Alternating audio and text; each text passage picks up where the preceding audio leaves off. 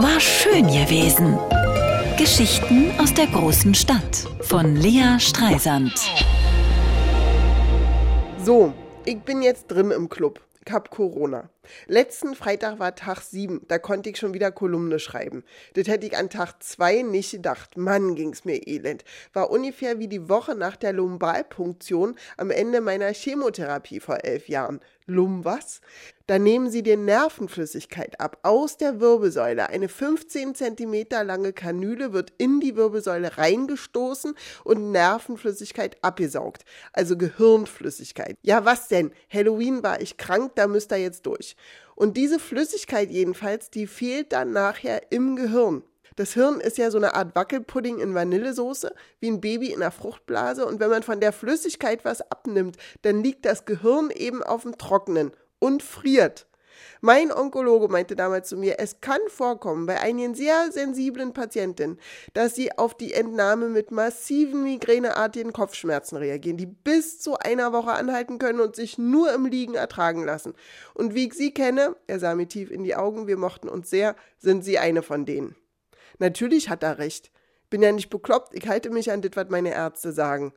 Es war, als wäre die Zimmerdecke abgesackt auf etwa 50 Zentimeter über meinem Bett und immer, wenn ich mich aufrichten wollte, stieß ich mit dem Kopf dagegen. So fühlte sich meine Corona-Infektion an Tag 2 an. Tag 4 stand mein Sohn an der Kiste mit den Weihnachtsgewürzen. Oh, das riecht gut, Mami, hier riech mal. Ich roch nüscht. Mach dein Leben leichter, grinste mein Mann. Du meinst dein Leben, höhnte ich. Der Punk in ihm hob grinsend den Kopf aus dem Grab. Meine Hausärztin meinte in der Videosprechstunde, ich solle mir Hühnersuppe kochen lassen. Das hat der Angetraute auch brav gemacht. Unmengen, der ganze Tiefkühlschrank ist voller Suppe jetzt. Wenn's Long-Covid wird, zu essen haste, sagt er. Die Ärztin hat mir auch versprochen, dass ich die ganze Zeit schlafen werde. Davon ist allerdings bei mir keine Rede. Ich habe vorher schon schlecht geschlafen und schlafe jetzt noch schlechter, weil während der Chemo schon so. Ich eigne mich einfach nicht für angstbesetzte Krankheiten. Da läuft mein Kopfkarussell in Turboantrieb. Aber wie kriegt man die Angst vor einer Krankheit in den Griff, wenn man Angst hat, dass die Angst sie schlimmer macht? Ganz einfach einsehen, dass es nur Angst ist.